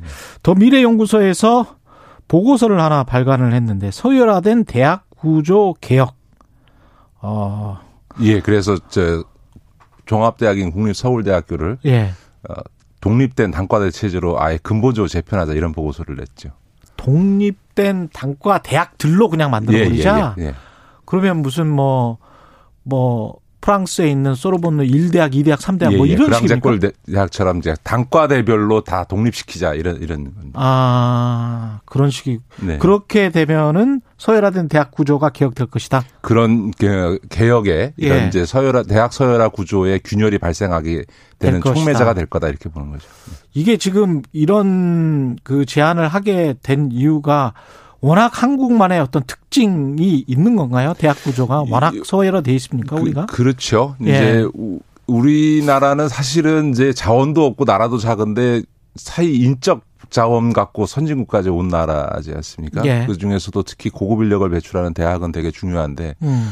우리나라는 지금 그 대학 진학률이 72%를 넘는 전 세계에서 가장 많은 대학을 높죠. 가는 어, 고학력 사회임에도 불구하고 대학에 대해서는 끊임없이 문제가 나왔습니다. 음. 예를 들어서 이제 뭐, 이 특히 고질적으로 대학 서열화는 우리 사회의 학벌주의를 조장할 뿐만 아니라 과도한 입시 경쟁을 촉발시키는 것으로 예. 작용이 돼 왔고 또 이렇게 대학 서열이 명확히 매개지다 보니까 그런 서열에 안주해서 대학 교육의 질은 점점 점점 떨어져 어, 가고 그렇죠. 또 이게 이제 요즘 4차 산업혁명까지 얘기되는 음. 등 이렇게 뭐 사회는 급변하면서 사회와 학생들의 수요는 변하는데 이 몇십 년 전에 이 학과 구조나 정원 구조는 그대로 유지돼서 그러니까 예. 사회가 필요한 인력을 제대로 배출하지 못한다 이런 음. 어, 비판들이 끊임없이 제기돼 온 거죠. 그런 네. 점에서 뭔가 우리 대학 사회, 대학이 좀 근본적인 변화가 필요하다 이런 얘기는 뭐 수십 년 전, 전부터 되어 왔지만 음. 우리 사회에 워낙 막강한 힘을 갖고 계신 이 대학과 대학 교수님들의 어, 이 기존 체제를 유지하려고 하는 힘 때문에 음. 제대로 손도 못 대 온 건데요. 이번에 한번 근본적인 개혁이 필요하다 이런 차원에서 보고서를 낸 거죠. 사실 그 제가 이제 사회에 나와서 이렇게 쭉 봐도 다른 비슷 우리는 비슷한 대학이라고 생각하는 홍콩 대학이랄지 도쿄 대학이랄지 뭐 이런 대랑 글로벌 기업의 취업도 그렇고 무슨 노벨상 수상자도 말할 것도 없고요. 그거는 뭐 이렇게 보편적인 세계적 기준으로 봤을 때 음. 서울대학이 한국에서 생각하는 것처럼 그렇게 어마어마한 그렇죠. 대학인가. 네, 네, 네, 네. 글로벌 기준으로는 세계적 기준으로는 전혀 아니거든요. 그렇죠. 이제 예. 세계적인 경쟁력은 떨어진데 우리나라는 이제 예. 대학 서열이 뭐 청취자들 다 알다시피 뭐 명확히 있는 거죠. 우리나라 예. 대학 서열이라는 근데 좀 몇 가지 특징이 있습니다. 크게 두 가지만 말씀드리면 첫 번째는 대학 서열이 대학이 갖고 있는 어떤 교육 역량이라든가 성과 뭐 노벨 상을 뭐 배출했다든지 전 세계적으로 논문 피인용률이 어느 이런 걸로 결정되는 것이 아니라 음. 신입생들의 입시 점수로 결정된다는 겁니다. 그렇죠. 그러니까 대학의 예. 교육 과정의 예. 성과를 예. 통해서 서열이 매겨지는 게 아니고 들어오는 입시생들의 점수로 매겨지는 상태라는 거 하는 게 이게 이제 예. 굉장히 큰 특징이고요. 음. 두 번째는 외국에도 다 대학의 서열은 존재합니다. 근데 예. 이제 대표적으로 미국 같은 경우는요. 대학의 서열을 매길 때 전공과 각 과마다 다 서열이 다릅니다. 그렇죠. 그리고 그렇게 그 랭킹을 매겨서 발표를 하고 있고 예. 그거에 따라 그 그게 매 계속 변화하거든요. 과마다 랭킹이 예. 다 달라요. 예. 그런데 우리나라는 오로지 대학 간판에 의해서 결정이 음. 됩니다. 우리나라의 이런 그 입생들 항상 돌아다니는 서열이 있지 않습니까? 뭐 서영고, 서성한, 중경외심 그렇죠. 뭐 이렇게 나오는 이런 네. 이, 런 서열 구조라고 하는 게 음. 그냥 딱 굳어져서 몇십 년째 유지되고 있는 거거든요. 이런 음. 이제 소위 전공 계열과 무관하게 그냥 간판 위주로 형성되어 있는 이런 서열화 구조의 특징이 있는 거죠. 예. 그래서 종합대학이 대부분이고 그런 식으로 서열화가 돼서 그런 문제점이 있어서 특정 단과대학이나 학과에 집중 투자를 하는 게 맞다. 네네. 그런 식으로 대학 구조를 좀 바꿔줘야 된다. 예. 근데 이제 이런 한 가지만 좀 짚으시면 이런 거 좋을 것 같은데 예. 우리나라 대학은 전 세계적으로 보면 우리나라 대학의 거의 대부분이 종합대학입니다. 근데 예. 이제 이렇게 된 이유가 뭐냐면 우리나라에는 대학에 있어서 사립대 학생 비중이 80%입니다.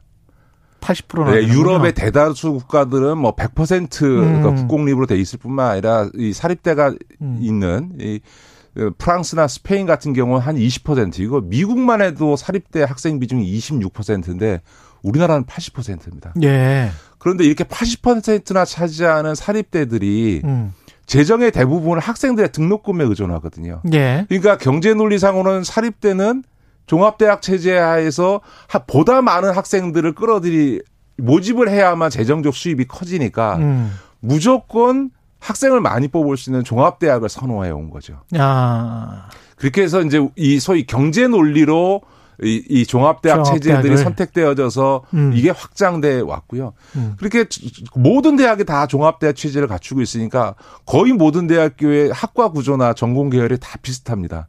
그럼 음. 똑같은 상황에서 학생들이 뭘 보고 선택을 하겠어요? 학교마다 특화돼 있지 않으니까. 그러니까 간판 위주로 선택해서 갈 수밖에 없는 거죠. 생각해 보니까 그나마 그래도 단과대 위주로 돼 있다고 생각하는 카이스트나 포항공대 같은 경우는 그래서 좀 경쟁력이 좀 있다 이렇게 평가를 받는 그렇습니다. 건가요? 그러니까 우리나라의 네. 그 대학 서열을 아까도 말씀드렸던 것처럼 음. 서영고 서성한 중경외 실시학 때는 이, 예. 이 서열 구조가 대학 간판위로 형성돼 있는데 유일한 균열이 났던 게 소위 포스텍과 카이스트가 예. 유일하게 공, 분열을 했습니다. 그거는 두 대학이 다 공대로 특화 발전되어 있어서 음. 지금은 그 이두 대학이 서울대 공대와 어깨를 예. 겨루고 있는 예. 이미 연고대의 음. 공대를 넘어선 음. 단계까지 간 거죠. 그렇죠. 그러면 단과대 체제를 개혁을 한다면 효과가 어떤 효과를 기대해 볼 수 있을까요? 그러니까 이제 지금 종합대 체제 하에서는 그 뭔가 우리가 대학의 질이 떨어진단 말이에요. 예. 이런 대학의 질을 높이기 위해서는 어 그 대학의 경쟁력을 높여야 되는데 음.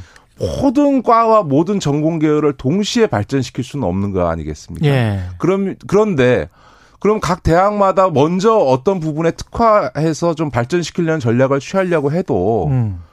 대학 내 단과대별 학과별로 이 자원을 고르게 분배하지 않으면 음. 내부 반발이 생기니까 음. 이거를 어떤 특정 부분을 집중 투자해서 소위 발전시킬 수가 없는 거예요. 그러니까 음. 오히려 거꾸로 한정된 재원을 각 단과대 학과별로 분산시켜서 배정하다 보니 오히려 하향 평준화되는 현상이 나타나게 되게 된다. 우리가 음. 뭐 기업도 어떤 어, 발전 전략을 취할 때뭐 뭐 저, 전기전자 회사라고 해서 전기전자 모든 분야에 걸쳐서 다 1등할 수는 없는 거 아닙니까? 예. 특정 어떤 부분들을 특화해서 발전시키면서 거기서 생겨나는 열을 갖고 다른 부분을 발전시키는 이런 이제 소위 특화 발전 전략을 취하게 되는데 우리나라에서는 이 종합대학 체제 하에서 어떤 특정 부분을 특화해서 발전시키는 것 자체가 굉장히 어렵다는 거죠.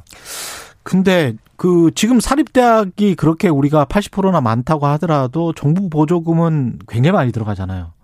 우리가 운영되는 것들은 사립대학에도 아 그래도 대 사립대학의 대부분은 예. 대학 그 학생대 등록금에 의존하는 사, 수준이고요. 예. 그다음에 정부의 지원이라고 하는 것도 서울대가 1년에 5천억 정도를 지원받는 특정 대학, 국공립대학과 특히 음. 서울대학에 많이 집중되어 있고 특히 예. 상위권 대학의 그 정부의 지원금도 되게 아, 집중되어 있는. 그럼 정부가 이렇게 길을 그런 쪽으로 빼주려면 뭔가 또 인센티브도 줘야 되지 않을까요? 그렇습니다. 예. 어, 이게 그 대학들이 이렇게 특화해서 발전해 나가는 전략을 취할 경우 그거에 따른 재정 지원에 있어서의 어떤 어 이게 차별적인 어. 어. 지원 정책을 통해서 그런 특화 발전 전략을 유도할 필요가 있는데요. 예. 그 전에 좀 한 가지 말씀드리고 싶은 거는 우리나라에서 이제 이 대학 교육의 질과 관련해서 네.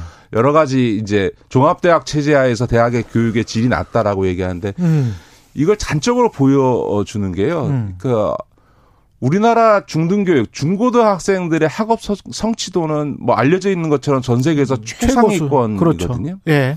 그런데 스위스 모기관에서 내는 국가 경쟁력 영감에 따르면 음. 우리나라는 정, 그 63개국 중에서 대학 경쟁력은 48입니다. 예전에는 55위까지 했습니다. 고등학교 때는 1, 2위를 다투는데. 자, 그럼 이 얘기는 예. 뭐냐면 고등학교 때까지는 전 세계 최상위권이었던 학생들이 음. 대학을 들어가면 평범한 학생이 되는 거예요. 그 음. 이 얘기는 무슨 냐면 우리나라 대학의 어떤 이 낮은 경쟁력. 경쟁력 이라고 하는 게 예. 학생들에게 문제가 있는 게 아니고 대학 교육 과정이 문제가 있는 거죠. 제가 지금은 음. 어떻게 보면 대학 교육 과정이라고 하는 거는 그냥 스펙을 쌓기 위한 통과 과정일 뿐인 거거든요. 그렇죠. 앞서 말씀드렸던 것처럼 대학의 서열이라고 하는 것은 네. 신입생의 입시 점수에 의해서 결정되고 음. 졸업 이후에 영향이 없어요. 그러니까 대학의 인풋과 아웃풋이 똑같다는 얘기는 대학 교육 과정이라고 하는 게 학생들의 역량을 키우는데 아무런 기여를 하고 있지 못하다라고 음. 하는 아주 가혹한 평가를 받을 수밖에 없는 거죠. 근데 여기에서 학생들의 역량이라는 게 지금 당장 학생들이나 학부모들은 뭐 취업, 그 다음에 실, 실용적인 것, 이런 네네. 것들을 이제 생각을 하지 않습니까? 그걸 대학에 못, 못 뒷받침해 준다. 이런 거는 다 동의를 할 것 같은데. 그렇다고. 그렇죠. 근데 이제 예를 들면 이런 겁니다. 지금 예. 이제 우리나라의 그 대학 구조의 가장 큰 문제 중에 하나는 이 학과 정원 구조가 실제적인 수요에 반영하지 못하던데 이걸 뭐 논리 이전에 제가 통계적으로 이렇게 이런 말씀을 좀 드리고 싶은데 예.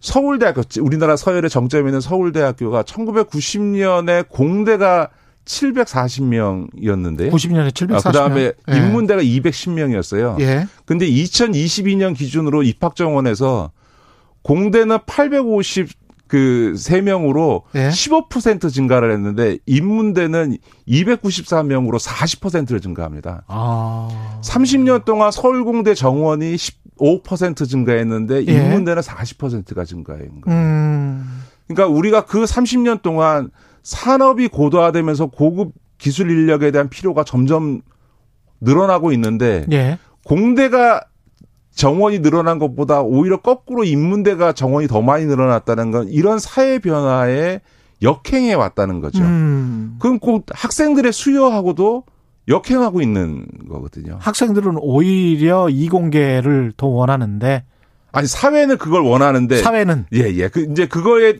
조응하지 못하는 거고요. 음.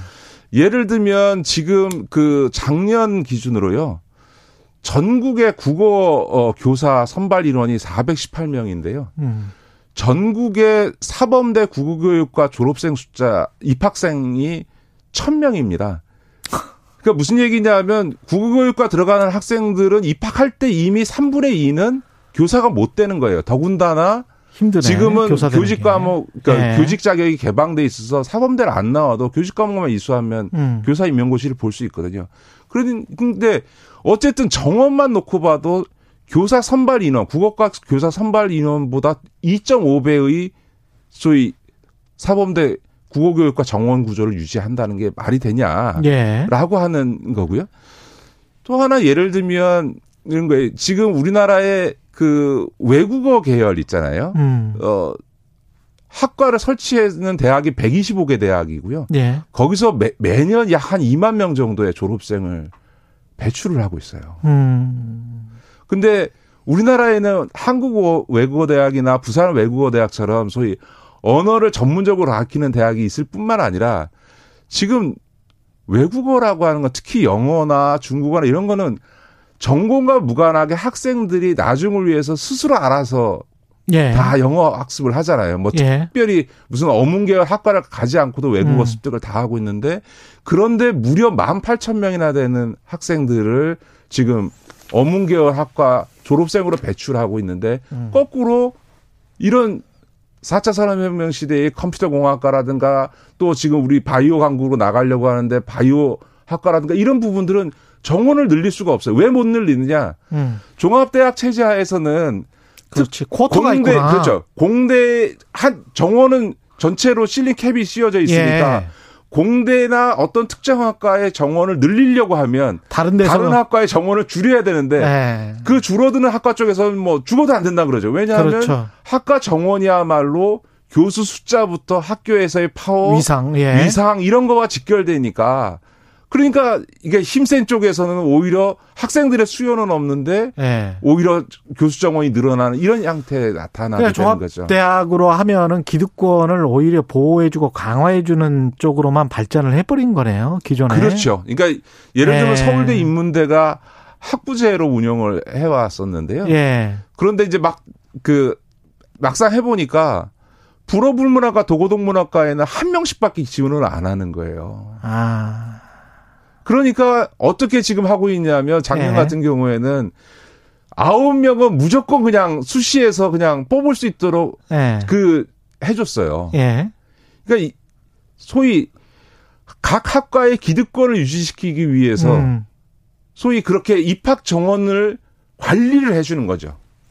이게 뭐 전체적인 말씀이 뭐 순수 학문을 없애자 말살하자 뭐 이런 이야기는 전혀 아니고 네네네. 네, 네. 우리가 국가를 생각을 한다면 선택과 집중은 분명히 필요하다. 그런 말씀에서 지금 하시는 그렇죠. 제안인 지금은 것 같아요. 뭐 네. 그러니까 순수 학문 보호나 네. 이런 거는요. 네. 지금 또 다른 문제고. 예, 네. 딱한 말씀만 드리면 외국은 순수 학문이나 이런 대학은 당연히 취업 준비 기관이 아니고 음. 교양 교육도 해야 되고 지성인도 배, 그 배출을 해야 되는데 그렇죠. 이거는 외국은 어떻게 하냐면 네. 학부 단위로 단과 대별 학생을 뽑아서 1, 2학년 동안은 교양 학부 맞아요. 과정과 네. 교양 과정을 통해서 충분히 교양 교육을 하고 3, 4학년. 3, 4학년에 가서 전공 교육을 하거든요. 그러니까 네. 순수 학문이나 이런 교양 교육은 음. 지금처럼 학과 단위로 선발하지 않고 단과대별로 선발을 해서 1, 2학년 교양 과정을 밟도록 하거나 음. 교양 과목을 필수 과목으로 맞아요. 하는 방식을 통해서 네. 얼마든지 할 수 있지 그거를 알겠습니다. 전공 학과 규조로 유지할 이유는 전혀 없다 이 말씀입니다. 예, 김기식의 식센스 더 미래연구소 김기식 소장님이었습니다. 고맙습니다. 네, 고맙습니다. 예, KBS 일라디오 최경령의 최강시사 듣고 계신 지금 시각 8시 46분입니다. 여러분은 지금 KBS 일라디오 최경영의 최강 시사와 함께하고 계십니다. 네, 신규 확진자 하루 10만 명 가까이 발생했습니다. 그 전부터 자가 검사 키트 구입이 어렵다 이런 보도는 계속 이어졌는데 원인이 뭔지도 잘 모르겠고 자가 검사 키트 정확도가 낮다는 지적은 계속 있어 왔고요. PCR 검사를 어, 선별적으로만 시행하는 지금의 현재 상황 어떻게 봐야 되는지 세브란스 병원의 진단검사의학과 이영민 교수님 전화로 연결돼 있습니다. 안녕하세요. 네, 안녕하세요. 예, 예. 지금 신속 항원 검사하고 우리가 집에서 하는 자가 검사 키트하고 이게 같은 거죠? 아, 예. 기본적으로 검사 원리는 같습니다. 검사 원리는 둘 다 신속 항원 검사인데요. 이제 다른 예. 점이 어, 의료기관에서 하는 신속 항원 검사에는 보건의료인이 비인두 검체를 채취를 해서 검사를 하고요. 예. 그다음에 이제 집에서는 그 면봉을 깊게 찌르기가 어렵지 않습니까? 예. 그러니까 이제 코 앞에서 검체를 채취하는 방식을 써서 하게 되는데 아. 이게 검체 채취에 따라서도 사실 민감도가 대략 한 10에서 20% 정도 이제 차이가 나거든요. 예. 그리고 또 이제 본인이 채취하는 것과 음. 전문 의료인이 채취해 주는 게 또 이제 익숙함의 정도가 다르기 때문에 예. 역시 민감도가 차이가 나서 저희가 보통 검사 방식은 동일하지만 보건 의료인이 비인두 검체를 쓰는 방식에 비해서 음. 자가진단 형태로 이제 집에서 쓰는 경우는 대략 한 민감도가 한 20, 30% 정도는 감소한다고 합니다. 아, 그러면 그게 좀 음성이 나왔더라도 안심할 수는 없다. 특히 이제 신속 항원 검사를 선별 진료소 같은 데서 하지 않았으면 그런 말씀이네요. 예, 맞습니다. 그런 것도 또 일부 있고요. 예. 근데 신속 항원 검사는 워낙에 정확도 자체가 또 떨어지거든요. 떨어진다. 그 자체도. 예, 예, 맞습니다. 이제 이게 음. 신속항원 검사의 정확도는 사실 이제 유증상자와 무증상자에 따라 다르고, 예. 유증상자 같은 경우에는 증상 발현하고 7일 이내의 예. 경우에 있어서는 한 70에서 90% 정확도를 보여주지만요. 예. 그 이유가 되면은 정확도가 많이 떨어지고요. 음. 그다음에 이제 무증상자의 경우에 있어서는 워낙 바이러스 매출량이 굉장히 적기 때문에 예. 저희가 정확도를 특히 이제 민감도라는 개념에서 환자를 찾아낼 수 있는 그러한 정확도를 대략 한 40% 정도로 보거든요. 예. 그러다 보니까 이제 통상적으로는 이걸 합쳐서 유증상자, 무증상자 합쳐갖고 한 50, 50에서 60% 정도 내외 정도로 생각하고 있습니다. 그렇군요. PCR 검사는 이것과는 완전히 차원이 다릅니까? 예, 맞습니다. 저희가 이제 검사의 정확도를 평가하는 방법이 이제 환자를 얼마나 잘 찾느냐로 평가를 하기도 하는데 예. 다른 방법으로는 바이러스가 얼마나 많은 아, 그러니까 바이러스가 얼마나 적어도 예. 검출 가능하냐를 갖고 평가하기도 하거든요. 예. 그런데 이제 PCR 검사나 유전자를 증폭해서 보는 검사법이다 보니까 수십 마리에서 수백 마리 정도의 바이러스만 있어도 검출이 가능합니다. 예. 그런데 이 신속항원 검사는 수백만 마리 이상의 바이러스가 있어야 검출이 가능하거든요. 아. 그러다 보니까 이제 이 신속항원 검사는 바이러스 배출량이 많은 시기, 즉 음. 증상을 발현 증상이 있고 그리고 증상이 최근에 생긴 경우에 있어서는 그때는 바이러스 배출량이 굉장히 많기 때문에 예. 정확도가 한 70에서 90% 정도 되는 건데 예. 무증상인 경우 무증상인 경우는 저희가 이제 그 증상 발현하기 이전이나 아니면은 이제 증상 발현은 좀 지나서 본인이 증상을 잘 인지하지 못하는 경우, 음. 그다음에 아예 끝까지 무증상인 경우, 이세 가지가 경우가 있는데요. 예. 이세 가지 다 바이러스 배출량이 적기 때문에 이런 경우에 있어서는 신속한 검사의 정확도가 굉장히 떨어지는 거죠. 그러면 시민들 입장에서는 이제 혼란스러울 수밖에 없는데 자가 진단 키트를 사놨다가 뭐 증상이 있을 거 있는 것 같으면은 먼저 해보는 게 맞는 겁니까? 그럼에도 불구하고? 예, 근데 증상이 있는 경우에는 말씀드렸던 것처럼 예. 코로나19 관련 증상이 있는 경우에는 한 70에서 90% 정도 정확도는 되니까 음. 해보시는 게 도움이 될 수는 있는데요. 예. 그런데 이제 여기에도 두 가지 문제가 있는데 하나는 70에서 90%라는 거는 아까 말씀드렸던 것처럼 보건의료인이 비인두 검체를 제출했을 때거든요. 예. 그러니까 집에서 자가로 했을 때는 이거보다 더 낮은 한 5, 60% 정도 정확도라고 보시면 되고요. 그렇군요. 그다음에 예. 어, 그래서 이제 이런 경우 증상이 있는 경우는 본인이 해보실 수도 있겠지만 그래도 조금이라도 민감도를 올리려면은 음. 의료기관 내원하셔서 비인두 검체를 받으시는 게 조금이라도 낫고요.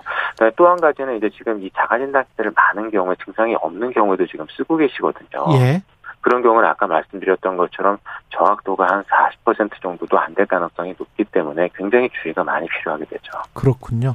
자가진단 키트를 소비자들이 구하기가 힘들다 이런 이야기도 있고 그걸 이미 뭐 유럽이나 다른 나라들에서 인정받은 자가진단 키트가 한국에서는 식약처가 뭐 인정을 안 해주고 있다 그런 이야기도 있는데 어떻게 보세요? 이런 문제는?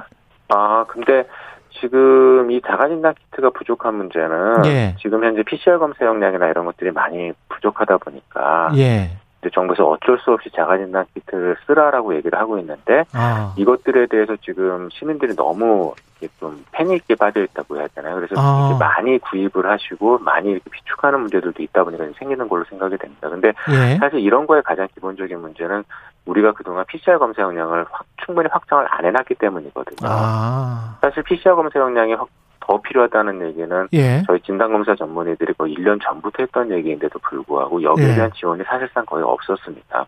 그렇군요. 그러다 보니까 이제 이런 오미크론 변이 같은 대유행이 끝에 오니까 네. 지금 검사 역량이 부족해서 어쩔 수 없이 자가 진단을 쓸 수밖에 없게 된 거거든요. 그래서 지금 그런 상황인 걸로 보이고요. 음. 그다음에 말씀하셨던 것처럼 지금 유럽에서 승인 받은 게 식약처 승인이 늦어지기 때문에 부족하다. 음. 이거는 일부 조금 틀린 의견 저기 내용도 있는데요. 이, 그렇습니까? 이러한 예. 예, 이러한 진단 키트 같은 것들은 정확도가 굉장히 중요하기 때문에 음. 최소한도 어느 정도의 평가 결과 분석은 필요합니다. 근데 지금 그동안 식약처에 이러한 그 자가 진단을 포함해서 굉장히 다양한 진단 키트에 대한 그 신청이 많이 밀려 있는 상황이거든요. 예. 그러다 보니까 그런 것들 부분에서 지금 이것들 평가하기 위해서 지금 늦어지고 있는 건데요. 아. 식약처도 그래서 그런 부분들을 참고를 해서 예. 가급적 우선순위를 재선정해서 지금 보겠다고는 하고 있는 상황으로 알고 있습니다. 예. 그러면 지금 말씀하시는 거 들어보니까 PCR 검사 용량을 지금이라도 확충하는 방법밖에 없는데 지금이 최대치 아닙니까? 어떻게 보세요?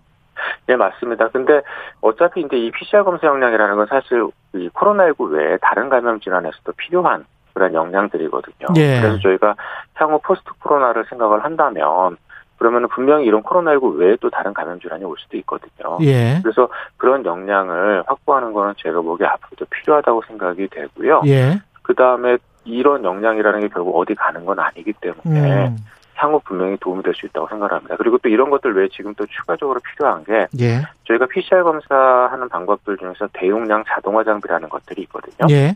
이런 것들은 이제 장비 한 대당 거의 뭐 검사 인력 한 다섯 명에서 열 명 정도 해야 되는 검사를 처리를 할 수가 있는데 아, 예. 이런 장비도 지금 식약처 쪽에 승인이 들어가 있는데 지금 계속 승인이 좀 늦어지고 있는 상황입니다. 근데 그렇군요. 이런 장비라도 좀 빨리 승인을 해서 쓸 수 있게 해주면 음. 그러면 의료기관 같은 데에서는 검사 역량을 내는데 도움이 되기 때문에요. 예. 이런 부분도 저희가 충분히 고민을 해야 될 것 같습니다. 검사 인력도 그렇고 검사 교육도 이게 충분한가요? 지금 어떻게 보세요?